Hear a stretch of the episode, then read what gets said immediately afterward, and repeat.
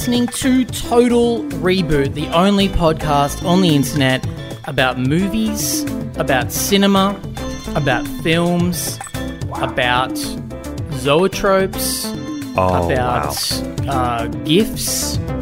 I would say we're about cave paintings, aka Yeah. the first films. shadow puppets, um, Oh. Hiding behind a blanket and then lowering the blanket to reveal your face to a baby. All forms of entertainment that mm-hmm. we cover on this podcast. We are part of this long lineage of storytelling. Yes, it's exciting to be a part of it. It's exciting to discuss it.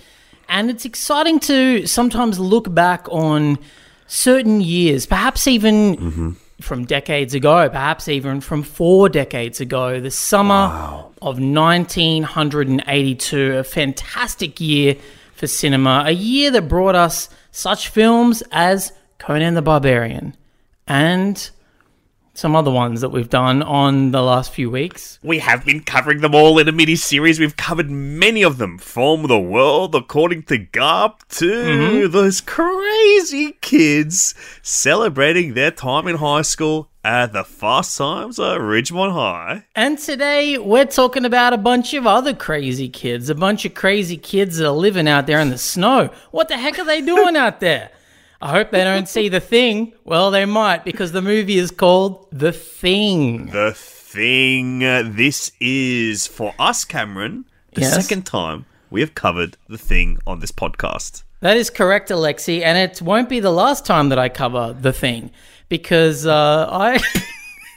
Well, you know, it is demanded of us from time to time. Yes, and I'm a married man, and sometimes I'm intimate with my uh, loving spouse, and we, Mm-hmm. yeah, sometimes like to cover the thing and then, uh, you know, Yes. hop on It spices things up every now and then to wear a little rubber sleeve every now and then.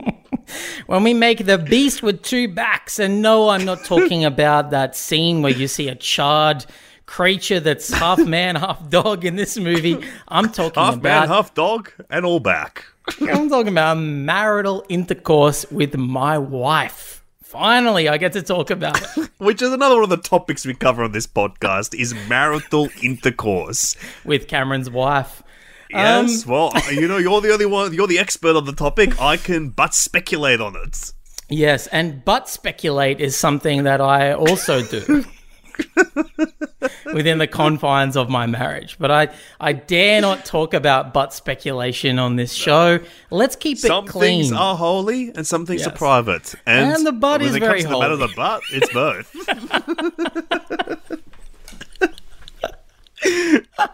Uh, so if you're listening to this for the first time, it's a fucking movie podcast, and yeah, we watch Mm-hmm. a movie and we talk about it. Sorry, sorry, sorry to any first-time listeners who are like, "What the fuck is this show?" There's some diehard fans of John Carpenter's The Thing, and they go, I wonder if anyone's ever done a podcast on this. Wow, this one looks hmm. popular. Let's check on this one. Ay, ay, ay. Sorry, guys. Sorry, guys.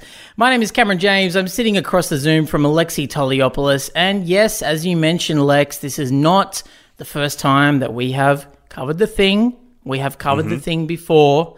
But we Yes. thought we got to do it again. We're talking about the summer of 1982. It would be crazy not to talk about one of the biggest flops of that summer that has gone on to become probably one of the more beloved films to come out of that entire summer as well. So I think it's I think it's pretty special to talk about it. And I think what is so surprising when we look at what a big flop the thing was on its original release is just how truly influential it has been in the last 40 years of cinema.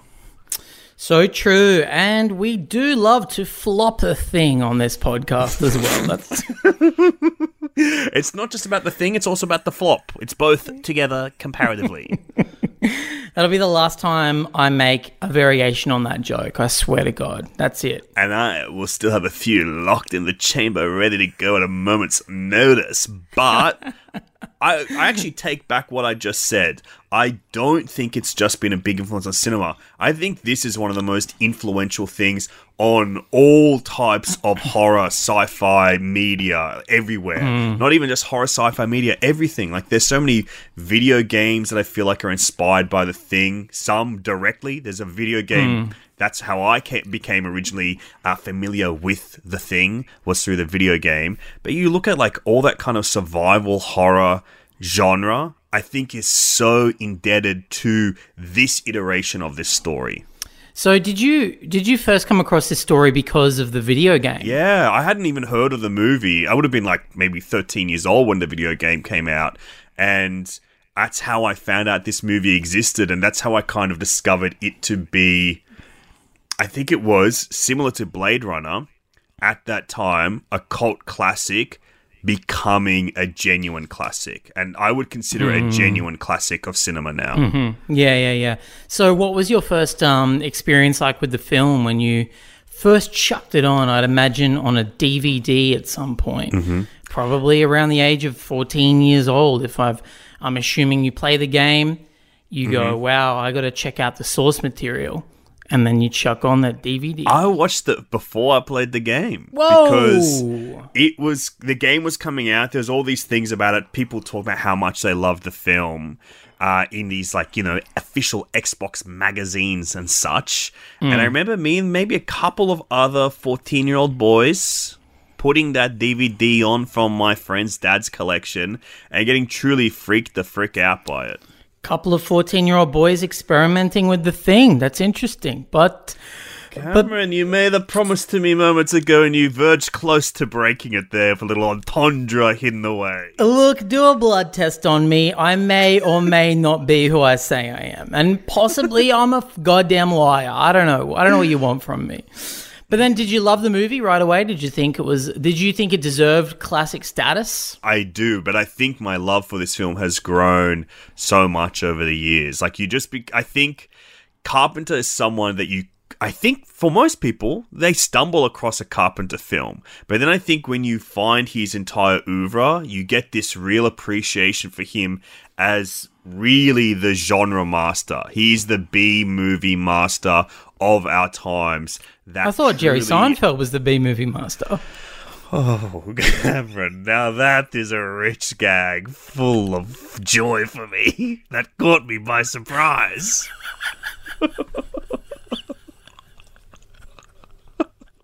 because, yes, Jerry is closely associated with the term B movie. He's the B movie master of his domain. Oh, wow. Now that is a title for a B movie sequel about the bee jacking off. No, you're absolutely right. Of course, of course. I mean, he's he works very closely associated with the horror genre, with science fiction as well, um, with revenge movies.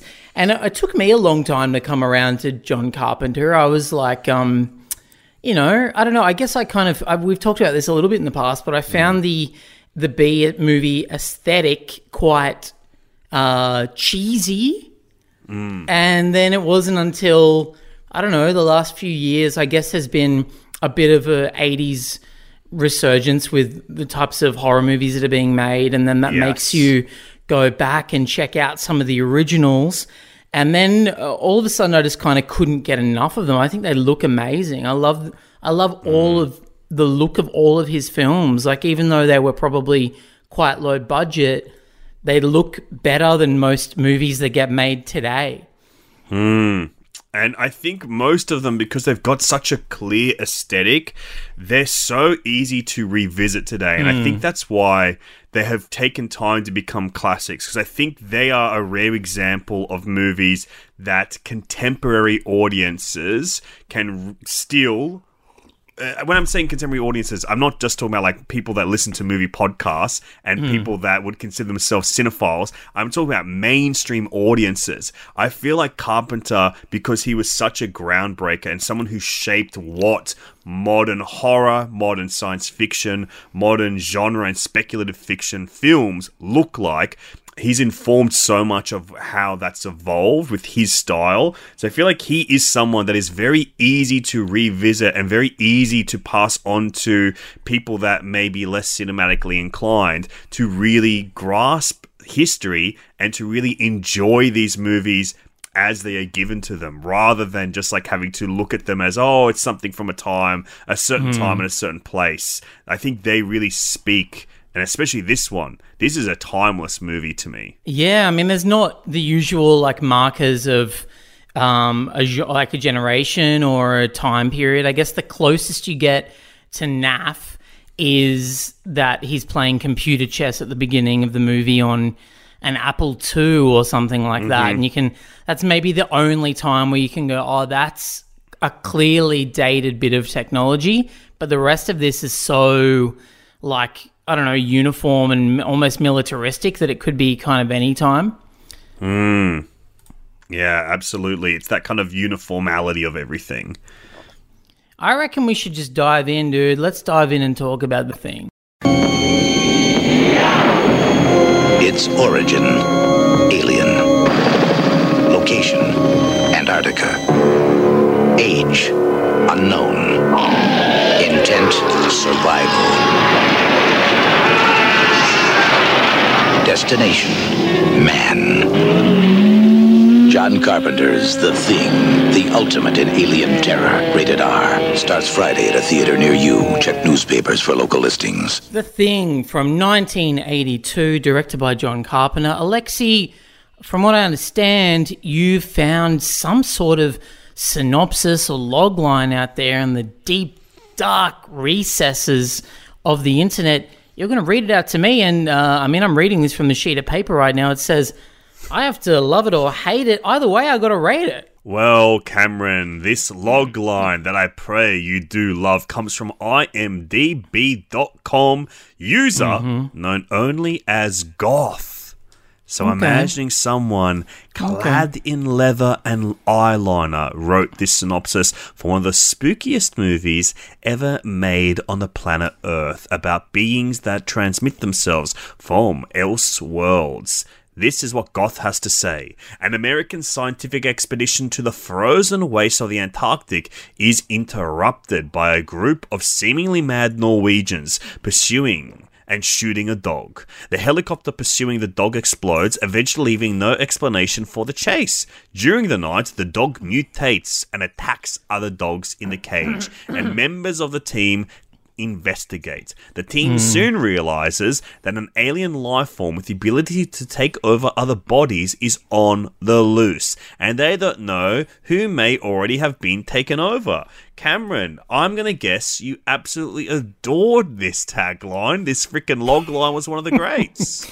Uh, you know what? I'm gonna have to call an audible here on Goth, and I'm gonna have to say that's an immediate disqualification because mm-hmm. I don't think that's either a log line or a synopsis. That's a mm-hmm. treatment. I think you've just given us a treatment for the first act of the film, mm-hmm. and if I were to be uh, an executive or a financier in the room and I heard that, I'd say you've got the first 30 minutes, but what happens in Act Two and Act 3 come back to me with a more fleshed out treatment and then maybe we'll consider moving forward with this development. Cameron, I would say I think you're being rather generous. I would say it's one of the shitter things I've ever read out loud on this podcast. It had no description. It just said this, this, this, this, Yeah, this, yeah. this, this, that, then this. Well, and that can you blame a goth. goth? Goths are sad folks. They're not sitting around thinking of like new fancy ways to describe things. Mm-hmm. They're glum. They're gr- that guy was probably typing it from a freaking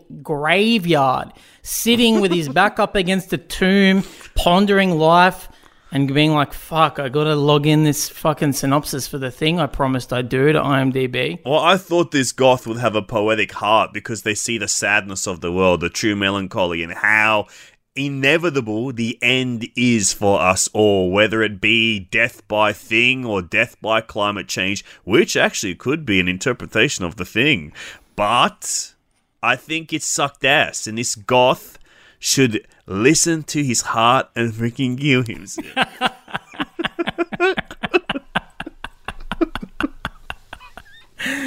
I'll stop just short of saying they should kill themselves, but I will say they should be deeply deeply ashamed of what they've contributed to the online discourse surrounding this film. And uh, yeah, I hope, I just hope that they they stay sad forever. I don't hope they kill themselves, but I hope they, I damn them to internal melancholy. clinical depression. Cameron, this is a film that we both probably revisit every couple of years. And I think one thing about this film that surprises me each time is because it is quite a sparse film. You kind of remember moments, but you don't for me, I don't at least remember like the linear nature of this hmm. film, like what happens, what happens where. And the thing that delighted me about the thing this time was that opening where we see Earth from the perspective of space. We see that unidentifiable flying object zooming its way to our planet that we call home. And then we have that title hmm. card that is almost like light ripping through the celluloid this film is printed on and exposing us to like these cosmic wonders that are going to be com- coming to our world. And then when we re meet that unidentified flying object, a UFO that I'm going to say as shorthand from now onwards, and it has been on this planet for probably a hundred thousand years. That is something I had absolutely no memory of going back into this. And it kind of mm. speaks to something that you and I have talked about quite recently that idea of chariots of the gods, those ancient aliens. Hey, hey, hey, I was wondering when we were finally going to be able to dive back into our ancient alien theory. And I just want to quickly say hello to all our new listeners on our new podcast, Alexi and Cam's Ancient Alien Theory. Mm-hmm. It's a show where we finally dive deep into all these great discussions about the cosmos. And the thing is a great example of this. It excites me every time I reach that point in the movie when I think, oh my god, that ship's been under the ice for a hundred thousand years. How exciting! It's also a detail I always forget. There's also, you're so true, like, there, there's a lot of moments in this movie that stand out, a lot of set pieces, but beat for beat, I never really remember what is happening in this story. And mm-hmm. in many cases, that would be a, like a, that would be an insult. That would be a bad thing. Hmm. But for some reason, I, I love it in this movie. I think it's because this movie for me is more about the tone of it than about the story of it. I don't even really know what this movie's about. You hinted that maybe there's a climate change, like, you know, metaphor at play with this flick. I don't know. Maybe there is, maybe there isn't. But for me, it's just like, hey, this is a tonal fucking bit of tension that lasts for two hours long. And I guess that's why I like it. It is that real who done it. I think you can see the inspiration and influence of not just like the Howard Hawks original, The Thing from Another World, or the short story this is based on, or even just like the cosmic horror of H.P. Lovecraft, Hewlett Packard Lovecraft, all over this movie that inspires John Carpenter. But I think it is in equal measure, you know, stuff like And Then There Were None by Agatha Christie. And if you don't know the original title of that book, I'll allow everybody listening to this podcast to look it up, and I dare not say it on the podcast. It's extremely rude. I know what it is. But I know what it it's is. a, it's, It's bad not as good. hell, It's- dude. It's, it's- really bad. It's really rude. Agatha Christie. And we do condemn really her. rude We lady. can- We, think, yeah, we're we canceling condemn her to Agatha. Christie on this show. This show, we're doing it. We're canceling Agatha Christie for Mm-hmm. the original title of that book. and it is uh, really spicy. Too spicy to even hint at on this podcast. But then, and then there were none is a better title. Um, yeah, okay, yeah. I love, I love the who done it element of it all. I love the mystery element of it all. There are even times where I wish this film stuck to the original plan of having no clear protagonist. Like Mc- MacReady was just going to be one of the twelve, um, you know, dudes at the outpost who kind of survives through the end, but he wasn't ever designed to be the hero. And there's a part of me that sort of wishes they stayed true to that, and then we just got to kind of know these 12 guys, but not really know them that well. And you just sort of literally spend the whole movie not knowing who to trust, you know? Because, like, you, as soon as Kurt Russell's face appears on screen, you're like, oh, yeah, there's the hero. You know, he's a freaking movie star. He's got beautiful hair and he's got nice eyes behind that bushy beard. Yeah, it's like, it's not going to be Wilford Brimley, you know what I mean? Like, I love Wilford Brimley, but he's not. He's Yeah. not the hero of this thing. No, not at all. And I- I think that is one of the best things about this film is that there is this wonderful cast of fantastic like working players, these character actors, and each of them uh, feels so imbued with just like real personality and the personalities of people that have spent so much time alone with each other that there is this quietness about them. Like there's nothing about each other trying to impress each other or any of the dynamics of like status. These are people that are basically apart from like an intu- institutionalized hierarchy in their workplace they are just so familiar and stuck to each other that there's no pleasantries at all. There's not really much goofing or joking around. It's just their day-to-day monotonous life being broken up by a pod person visitor from another world. Yeah, you know, it's it's hard to talk about this movie because for a number of reasons, but um, largely because we've spoken about it before as well. So I don't even really know what to say beyond. Yeah, I just really like this movie. Well, I think that what I would most want to talk about is the creature itself because I mm. find this such a confronting image, this creature that is unknowable. And I read this great essay, and I'm going to read you a passage from it. It's from writer Violet Lucca, Something Wicked This Way Comes. And this is from the re release of the film from 2017. And this is how they describe the beast. By being fundamentally unknowable, the alien is our instinctual fear of the strange, made flesh, a vaguely sentient abyss ready to consume everything. In the years following its release, many critics and fans have argued the thing represents the then nascent AIDS crisis. A blood testing proves the only way to know if someone within the film's all male environment is infected and it goes on to also compare it to possibly being climate change because it, it or representative of climate change to modern audiences because it is something that is unearthed through digging through and destroying the environment in Antarctica as well. And I hmm. think it's just what this thing represents is so unknowable. We see it as a mutation of our own flesh, which makes it feel so to me the same way I feel about The Exorcist, where it's like a primal fear that's being tapped into. The primal fear of The Exorcist is our fears of the unknown, that our fears of the good and evil of this world being confronting each other at all times. It's that religious fear. Whereas this is an example of body horror, which is a fear of the flesh and a fear of the flesh being transformed into something unrecognizable and being confronted by something that we've not seen before. I think this does it much better than most other examples of alien horror films. You know, hmm. Alien being an example of one where it does something similar to this, where we are confronted with something that we cannot grasp. We cannot understand the physiology of this character and how it works. It's something so foreign to us.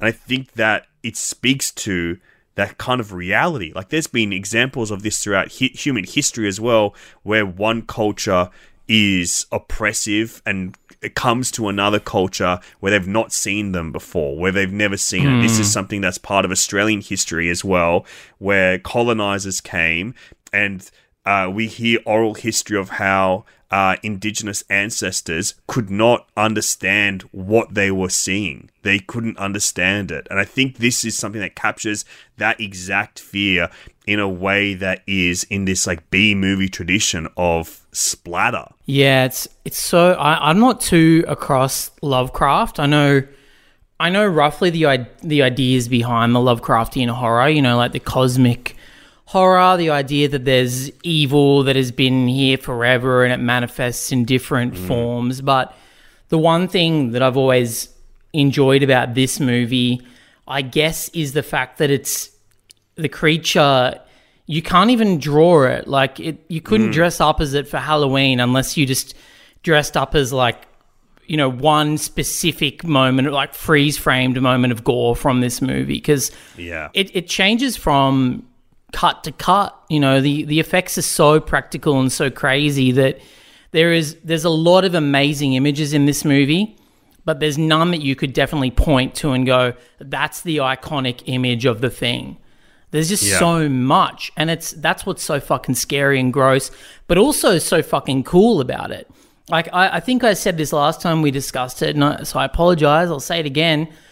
But I watch this movie so often, and every time I'm like, holy fuck, that's an image I never noticed last time. And it's an image that hmm. I never would have conceived in my own brain. It's just like, I'm so in awe of these of these dudes and who made this shit. I can't even imagine having the imagination. I can't even imagine having the imagination, Alexi.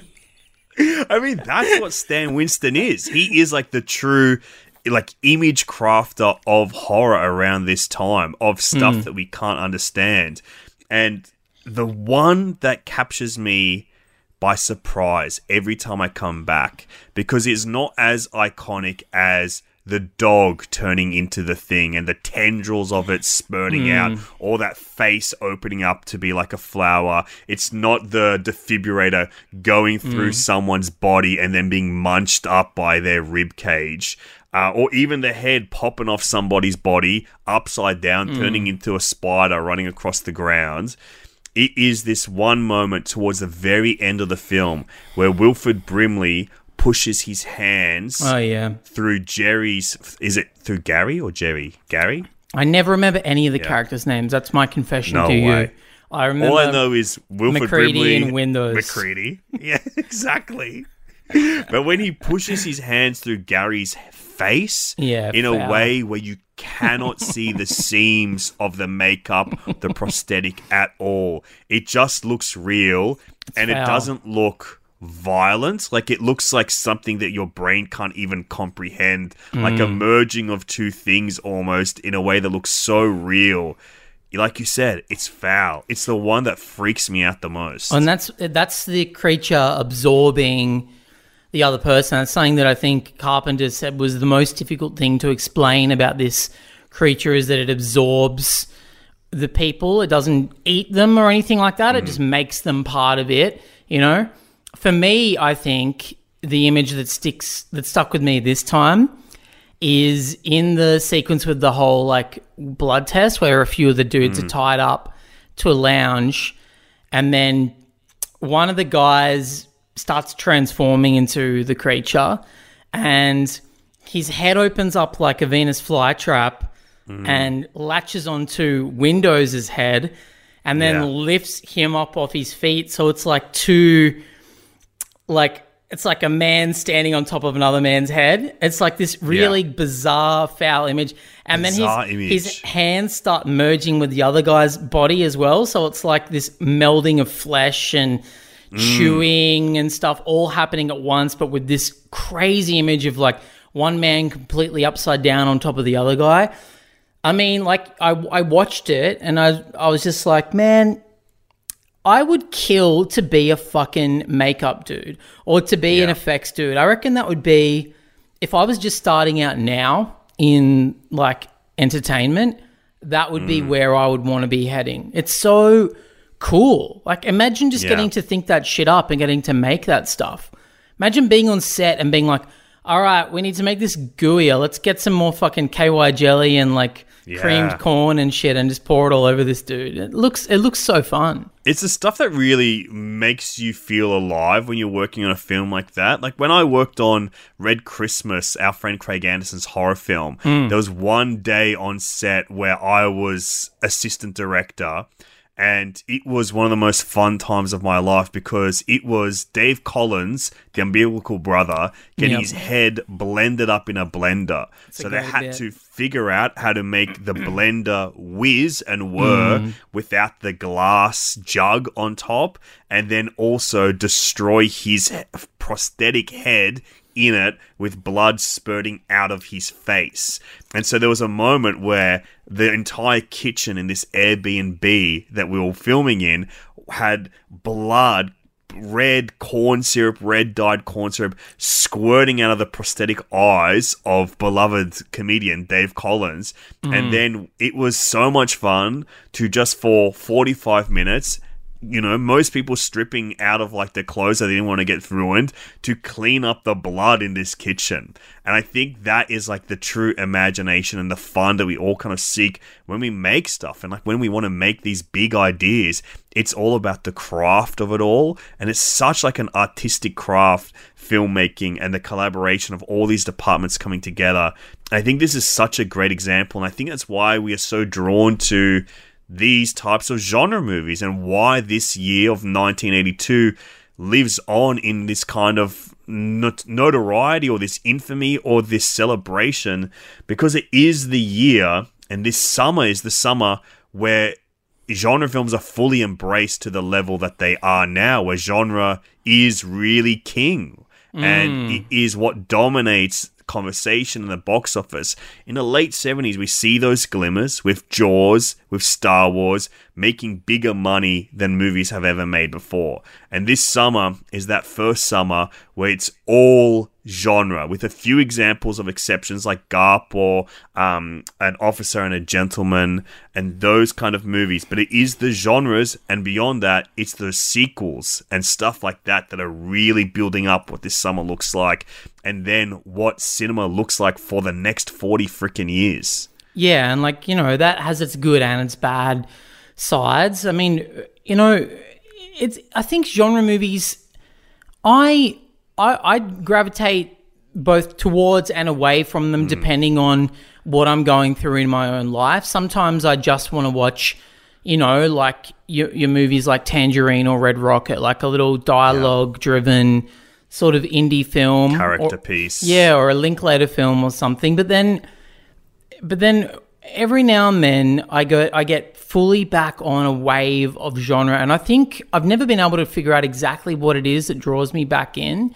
But I think it's it sparks something in the creative side of my brain that hmm. reminds me of being a child and playing with my friends or something like that. If I'm watching a horror movie like The Thing, I'm, you know, it takes me back to being like playing in the bush behind my house when I was a child with all the kids in my suburb where we would just play army and we'd be like pretending that we were trying to kill monsters or or hunt ghosts or you know like whatever just shit that wasn't really there. There's something that just purely childlike about these movies and also something really like reminds me of first kind of studying film production and TV production at uni where I was learning about how practical effects worked and I was learning about how special effects and editing worked. So when I watch movies like this, I spend a lot of time just being like, how the fuck did they do that? Hmm. And and then like googling afterwards, like how the fuck did they do that? I remember when when I first saw the movie Hostel, I was so hmm. grossed out by that fucking movie. There's so many disgusting practical effects in that movie. And then I watched the behind the scenes of it on the DVD, and it just made me like truly love that kind of gore shit for a little while there where I was like, oh man, it's all just like gadgets and and latex and like there's people laying out of shot pumping blood and oozing stuff. It's just true so creative to imagine how to make all these things. Um I wish I worked on these fucking movies. We gotta make something where someone's freaking head gets chopped in half in a way that no one's ever seen before. That's what we need to do. I mean, how sick would it be? I remember seeing Red Christmas. There's some really creative gore in Red Christmas. Um, And there is a scene where someone gets completely cut in half down the middle, I'm pretty sure, there like- is indeed. and pulled in two different directions. And I remember seeing that and being like, well, fuck me. That's like, that's an image that'll stay with me. That's so inventive and so cool. I think you kind of danced around something that I consider quite important when it comes to you know, talking about film and the way that we interact with film. And it is based in genre. And this is why I think genre study is so important for filmmakers and film enthusiasts because I, genre is the language of film. Genre is the way that film communicates to its audience most directly, beyond the techniques of cinema. It is the language of film, the language of art, the language of the way that audiences accept things. Because whether you like it or not, audiences come into films for the most part with expectations and predetermined thoughts in their heads of what they expect of movies and what they expect to be delivered and what they expect the experience to be. And genre is the language that you need to understand because it is those either plots, those expectations, those tropes and tr- trivialities of film that audiences have baggage of coming in. And I think it's the thing that I think it's the way that audiences accept films and the way that they kind of interpret them is all in the mess of genre. And I think it's mm. something that's so important to understand. And I think it's why people like us go to genre for comfort or go to genre for an experience of either something that we know we are going to receive in a certain way or for our expectations to be upended for a film to be um, what's the word? Not subjective, but to be uh, to flip on to flip genre on its head. What am I trying to say? Inverted, um, chopped um, on the um, head and then turned upside down like a thing chewing on a guy. Uh, subverted is what I meant. Subverted. Like genre to be subversion, yeah, yeah, you know, yeah, to be to subvert your expectations. I think that's like that's it. It's a language. Genre is a language that we all understand whether we're conscious of it or not. And I think that's why movies like John Carpenter's films really speak to that because they are these totem poles throughout the history of genre in each place that that shape our understanding of these genres. So let me ask you then, and this is uh maybe this is more broadly directed at the idea of a horror genre film rather than like science fiction or whatever. But um, what do you think it is about us that craves to see an inventive death on screen? Wow, that's such a good question. I think partly we want to see things that we've never seen before. That is hmm. something that's a thrill, and that's a thrill that really you only get in cinema because you know TV is catching up in that department now. But hmm. for the hmm. most part, that thrill is what we go to the movies for, and there's a kind of communal aspect to something like that where you are surprised by something you see something you've never seen before we think about that as like a community where you watch it together and that is the moment you share, that's a moment where you go, oh my God, did you just fucking see how that person was destroyed? That's mm. the hmm. communal aspect of it where we find that in this case, that bloodlust as an audience, and why we go to these horror movies, and a lot of times, like, you know, slasher movies in particular. And I would consider this not out of the realm of slashers. It's in that same ballpark because of the the progression of the plot you go for that bloodlust. You go to share that experience with people. And that's part of the community of film. That's why we are drawn to them. So, do you think that with a movie like this, do you think this is a slasher or a survival movie? Do you think that we're rooting for these guys to win, or we're just kind of watching and waiting for them all to get devoured? I think that this is probably closer to survival because the who done it aspect of this film, the investigation of who is the thing, the werewolf aspect of it all, mm-hmm. that is a human game. That's a human game that they're playing, and we as an audience understand it as a human game from what we've seen in like adaptations of Agatha Christie novels and stuff. That's how we interpret it as a detective procedural to an extent. But the thing from another world is not playing a human game. It is disguising itself within this human game. So, to me, the end is so dark and so inevitable of what is going to happen in this. And while mm. the hmm. film itself ends ambiguously, the only ambiguity is which one of these two men that are alive at the end of the film is the thing. It's not, oh, how's MacReady going to get home to America? They're gonna fucking die from the thing or the cold or from their abandonment out there in Antarctica in the wastes of uh of no populace of nobody. They're the most alone people on the planet. And that is the inevitability of it all. And that is a game that the thing plays that is not a human game whatsoever. So I think it is about the it is about them trying to survive by outwitting and outsmarting something that does not have wit and that does not have intelligence. It is virulent. Yeah, I think you're right because uh, you know the, the movie opens with MacReady, who's you know the default hero of this movie, playing a chess computer program on his Apple II with its shitty little effects and its dumb voice, and Yeah, that stupid ass voice. his stupid fucking Apple voice, and uh, he loses to it, and then he kind of defies it by ruining its hard drive. Like he kind of says, "Fuck you, you're cheating, biatch," and then he pours whiskey in its hard drive and blows up his computer. So I feel like that is supposed to be the like the microcosm of the film. Like that's a mm. tiny scene that says, "Hey, this is what this movie is about. It's about trying your hardest to intelligently win, and then when you can't, you do something destructive, so that no one wins." And that's hmm. sort of how the movie ends. Like it just literally ends with them blowing up the space station, and then these two dudes, one of whom may or may not be a creature, just waiting in the cold to die rather than any of them winning. It's kind of like a, hmm. you know, it's pouring whiskey on the hard drive at the end of the movie. Yeah, I think that's exactly it. It is. I mean, it is really a spectacular film, and it's something that I take so much joy in revisiting because it still surprises. Because even when I go back to it, like I said, I forget about the ancient aliens aspect of it all.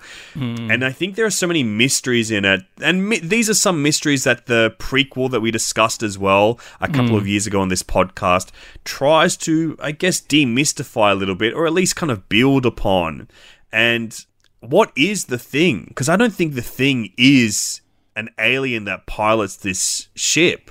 Because what i that seems like an intelligent life, and I don't think it's quite a pod person either. Like when you look at the other pod people movies that are, I mean, that's a subgenre that I love. Not just because the name is so funny to say, pod people. And we but, are know, pod people. I consider us to be pod pod people. Absolutely. I think we are officially pod people. And, you know, pod people, that is like such a rich history of uh, the B movie genre that evolves and is often speaking of what is going on in the uncertain times that these films are being made. You look at every version of Invasion of the Body Snatchers and how that story evolves in time with each reboot and remake and what they are talking about. Like the pod people are always people coming in trying to take over our lives and our lifestyles. I mm-hmm. don't see this as a pod person movie like that. This feels more like a virus movie. Like this mm-hmm. is you get infected by the thing and it's freaking over, bucko. It's not even replacing you. It's destroying everything that ever existed in your human form. And I think, like, what are the mysteries of the thing? Was this a virus that they had and they were trying to escape from in their home world? Was this something that they had in a test tube that broke hmm. and has been lurking in that ship for a hundred years waiting to escape? And I mean, that's the good thing about that prequel. I don't remember it at all. So I don't remember if they discuss, like, if they get into what yeah, I can't even much. remember. I don't think so. I I remember think they get onto the craft. I think they get onto the craft. I think there's a bit where they get on the craft, but also, like, I don't remember it, and I also don't think I'll ever rewatch it again. So, as far as I'm aware, that movie doesn't exist. Mm. Yeah. All I remember Joel Edgerton, Mary Elizabeth Winstead, two of my Yep. favorite actors. Great. And that's it. Fantastic. And they're good in the freaking movie. They're great at it. They're great. But it's I think it's those mysteries that are so enticing about this because they're so far in the background that they're completely irrelevant to the to the plot of this film and to the Hmm. characters that are like going through quite an otherwise mundane exercise around something so horrifying. So true. Now, let me ask you this. If you were forced at gunpoint to give out some awards for this movie, I'm talking specifically awards for character actors. Mm-hmm. Who would you give them to? Because there is there's a million character actors in this fucking movie. Yeah.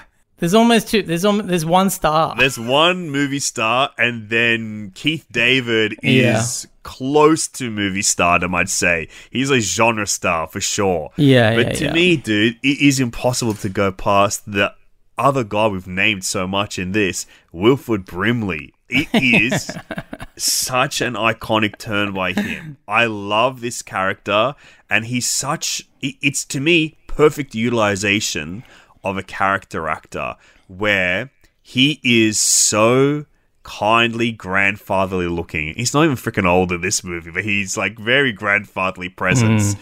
and very inauspicious presence that you don't notice when he's not around. And I think that is perfect utilization of a character actor and like the unique ability of these character actors that we kind of see in the periphery around these movies. And man, it's my favorite freaking thing that I think is so funny when he's like kind of banished himself and he's acting like a child that's been taken away from like the party and is just hiding yeah. in their room and he's got that noose dangling behind him like an empty threat that I think is so funny to me that all I can imagine is just like a little boy being sent to their room. They've tied up their shirts to scare everyone off going like yes I'm ready to come back inside now. I think it's so funny I'd like to give a shout out to Thomas Waites as well, uh, who plays Windows in this movie, the radio operator. Um, I think he he's really great, and there's something just very compelling about the guy's look. I just think he has a really cool, wiry look that I'm kind of drawn to, and he has some sick sunglasses in a couple of scenes that I would definitely love to look up and buy. oh Um, so- man couple of shout outs there for a couple of character actors. I think that t- Windows is such a good call. He reminds me so much of Radar from MASH because he seems like a quieter and like sadder character that's trapped out there who's younger than everyone else. So he's missing out on some prime years of his life. And he's also a hmm. character actor. We've seen him in The Warriors hmm. just before this comes out, one Yeah. of my favorite movies of all time. And Justice for All, the Al Pacino legal drama great character actor of this era and a worthy performance to give bestow an Oscar to. Cameron, if we were to give something exciting to something unique about the thing, there are a few things that I really do, and this is a, maybe another acting award that I'd love to give away. The performance by that fucking dog. I think mm, it's mm. unbelievable Yeah, at the beginning of the movie. Beginning of the movie and also how slowly it kind of marches into that cage before it tra- transforms. think that's one of my favorite moments on this revisit is the dog transforming and the reaction of all the other dog actors hmm. to how freaked out they appear by this thing that's so unknowable that they can't even stand to be around it. Love it. Hey, I'd also like to give a hypothetical Oscar out at the moment, if I'm allowed to. And this is to a uh, an actor that is not in the movie, but an actor who was in talks to play MacReady in this film, and that is Okay. the Australian actor Jack Thompson. Oh wow. Fuck. I mean, it is a Jack Thompson role, and I've never thought about Jack Thompson and Kurt Russell in the same mindset before. Yeah, But yeah. They That's interesting, right? there's a link between them, right? Like that that. would have been pretty cool, I think. Wow, and let me do a little bit of Jack Thompson history. Jack Thompson, of course, stars as Cliegg Lars, Owen Lars' father in Attack of the Clones, played by star of the Thing prequel, Joel Edgerton. Jack Thompson and Tom Atkins were the two actors that were um, considered to be MacReady before Kurt Russell signed on. Tom Atkins, of course, we know from lots of other John Carpenter movies. He's the lead in The Fog, which is one of my favorite love Carpenter movie. joints. Love that flickaroo. and he's in. I think he's in Halloween three, season of the witch. Is he Mustache Man, the lead of Halloween 3? Yeah, Mustache Man. Yeah, Um, I've grown to really love him. I remember us being quite rude about him not being a movie star, which is Yeah. probably why he wasn't cast as the lead of this movie. He's not a movie But star, but I really love Yeah. him in the fog. He's really he's really cool in the fog. He's in Escape from New York as well, a bunch of other shit. He's Yeah. he's a good actor. He's he's not a Kurt Russell. Hell, he's not even a Jack Thompson. Yeah, I'm really obsessed about this Jack Thompson alternate reality casting because it makes sense. There's a hardness about Jack Thompson. Like if you watch um, Sunday Too Far Away, the sheep shearing unionist movie that he's a star of, like a true Australian classic, he is like the embodiment of masculinity in our country. Uh, but there's that gentleness to him, like there is to Kurt Russell, that, oh man, man, we got to do a remake of the thing with Jack Thompson currently. With 82 year old Jack Thompson. I think that's it. Well, let's think about it. Like how you know we've we've seen a prequel, we've seen a video game sequel. Um, there has been many films inspired by this directly or indirectly. Uh, Quentin Tarantino's The Hateful Eight is to me the greatest derivative work of the thing because it takes the kind of plot, characters, and action and takes it to the Wild West and he gets the same composer, Ennio Morricone, who made the score to this film. He only made a few pieces of music that were used, but he kind of decided to ape Carpenter's style because he felt like that's what he wanted. And then Carpenter stripped it back, used some of it, but then basically the score is mostly sound effects rather than actual scored music. And Morricone's score for The Hateful Eight is a lot of offcuts from this movie. Like his more orchestrated Great versions score. that they Great didn't score. use. It's so cool. Yeah, it's uh, I love I love the Morricone score. Well, you know what? Like, obviously, uh, Hateful Eight is, you know, it's inspired by, but it's not an alien movie. It's just a movie about a bunch of fucking cowboys. One of one of whom has poisoned a coffee pot for the most part. But what if we went prey style with this and we literally did the thing in other points in time and other parts of the planet? You know, like the thing in medieval, the thing in medieval times up against fucking knights and shit like that. That would be cool. What I was thinking was there's like this explorer aspect. And how cool would this be if you made a Shackleton biography about Ernest Shackleton, the explorer of Antarctica, and then it turned into the thing? Yeah, that's sick. you do an Abraham Lincoln vampire hunt on Shackleton and the thing. I love the idea of that. Or if even if not if not Antarctica, just you know Alaska, just like some people exploring Alaska, coming across like uh, communities out there, Inuit communities in the snow, Yeah. and then there's a fucking thing running around. Come on, that's awesome. Emile Hirsch into the wild was into the thing and he gets ripped up at the end of that old school bus. Oh my god, Thing to the Wild? I would watch that. shit. wow. But I think there's something about like that as- exploration into the unknown that suits this so much that is so interesting. Like even like a manifest destiny or something with the thing. There's something there about like exploring the cosmic wonders that are here on Earth. Love it. This is great. I love this thinking. Someone greenlight it. Someone tell Dan Trachtenberg or whatever. We got to get this Yeah. made. Maybe Thing vs. Danny Prey. boy.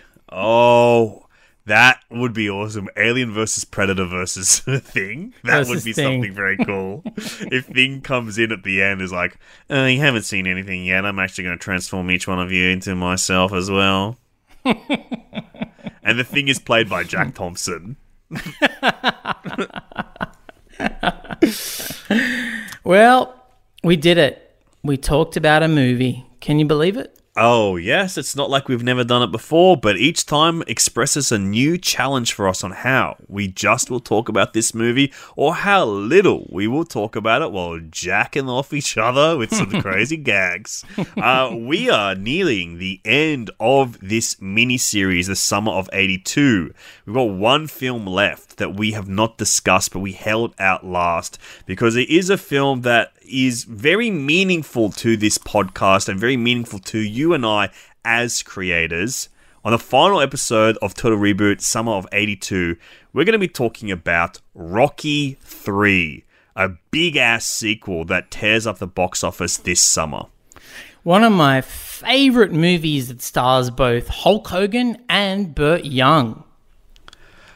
And of course, they're known for their buddy act of many films that they did together. The remakes of the Road 2 films The of Road Bod 2, Hope and Bing yes. Crosby. Burt and Hulk. Um, and then after that, it will be basically the 200th episode of Total Reboot. So we're going to be celebrating 200 episodes of Total Reboot after this miniseries closes, and then talk to you guys a little bit about the future of what this podcast feed will look like, where we will be changing things up a little bit. It's going to be popular culture focus, it's going to be film fan stuff, but we're going to be kind of a little bit more in the vein of our finding series which is our explorations into things that we find curiosity in and inspired discoveries, what we kind of want to be inspiring within our audience. And I would also say it's a sneaky way for us to be on the hunt for many different stories that could populate the worlds of our mystery investigations. Absolutely. Can't wait. Looking forward to that very much. Alexei, You do you have anything? sarcastic, like you're not anticipating it, but I know hmm. for a fact you are. I am very. I'm sorry if I sound sarcastic. I do not mean to sound sarcastic. I am a tired man at the moment, so perhaps I just sound tired, and maybe you're reading into that. Hmm, someone has run out of steam, it would seem. Someone had to write five sketches today for a TV show. and I ran out of steam on about sketch three. And I, but I still had to write two more. Um, Yeah, I heard that sketch four you pitched was what if Thing versus Prey? Thing, pray, love. That's an idea. okay, that's a good write it down. Okay, it that's down. a good idea. no, I'm very much looking forward to that. I can't wait. Now, Alexei, do you have anything you would like to plug? Yeah, I was recently on Question Everything, the panel show starring Wil Anderson and Jan Fran as a panelist. Um, the episode is up on iView. I'll link it in the show notes. So if you're in Australia, you can click through and watch that. If you're not in Australia, get a freaking VPN to find out what I freaking look like. But if you don't want to watch that panel show, please watch Finding Jesus to find out what Cameron and I look like. Okay, it is our face and body reveal on that show. Yeah. I love getting any kind of comment on how we look. So thank you for the people who decide to just put their thoughts Yep. and feelings out there on how we look. We really appreciate it. I, I am being I got a- sarcastic now. This is a I got a reveal. great, and this is a reveal. I got a great one from Question Everything. They said, um, "Should I read it? I mean, is is it mean? great- It's really mean." Then don't read Hang on, it. let me find it. uh, I loved it. Oh, maybe I did delete it. Um, oh no, here it is. Tonight's question everything is so awful, particularly the fat man on the panel. It should not be on the air again. Jesus Christ. People are fucked in the head, aren't they? It's Ah, just no, crazy. he seemed there. like a fan, They're ready to interact with me. Um, I would like to plug. Uh, I'm coming to Tasmania to do my show Electric Dreams on November 17 and November 18. Uh, November 17 in Hobart, November 18 in Launceston. I'll put tickets in the show notes for this as well. If you're in Tassie, I'd love you to come along and see it. I'm very proud of this show. Yeah. And uh, it's, it's a show that's done quite well for me, and it's going to be one of the last times that I Yeah. do it live before I film it. So I'd love you guys to come along and see it. Uh, I'd also like to plug a thing called Finding Yeezers, which is on YouTube on the Grass House channel, and it stars my good friend Alexei Toliopoulos and myself as versions of ourselves. Yeah, we are slightly not you versions of ourselves, basically close to the real thing, but with a little extra spice and sugar to make things a little sweeter. Um, I would also say Cameron's show. We got uh, quite a few listeners in Tassie. Um, really do go see it. It is freaking spectacular. It's like the one of the best stand-up shows I've ever seen in my life. It's so fun. Um, you'll be freaking, you know, you'll be turned into a goth if you don't see it, and if you do see it, you might become a goth anyway. Yeah, it's a, there's a little gothy element to it, or at least emo. Hey, also, I'm going to be in Tassie for 10 days, hanging out and doing Mm. a little holiday. So send me recommendations for things to do while I'm there. I love nature. I love getting out there and climbing shit and doing hikes. So send me recommendations for shit like that to do. I'd love to. I'd love to include him in my itinerary. Yeah, and Cameron is a foodie, so I'm send also a those to him foodie. too. I'm a foodie and I'm a nudie. So send me So send those to recommendations. him too. Send him the hot spots to get your hot spots out. yeah, yeah, yeah, yeah, yeah, yeah, yeah. And yes, one more thing. We will be revealing the thing on this podcast in three, two, oh my god. Zip. Ah, you zipped it up! You zipped me up! Oh no. Ay, ay, ay. Something about Mary style.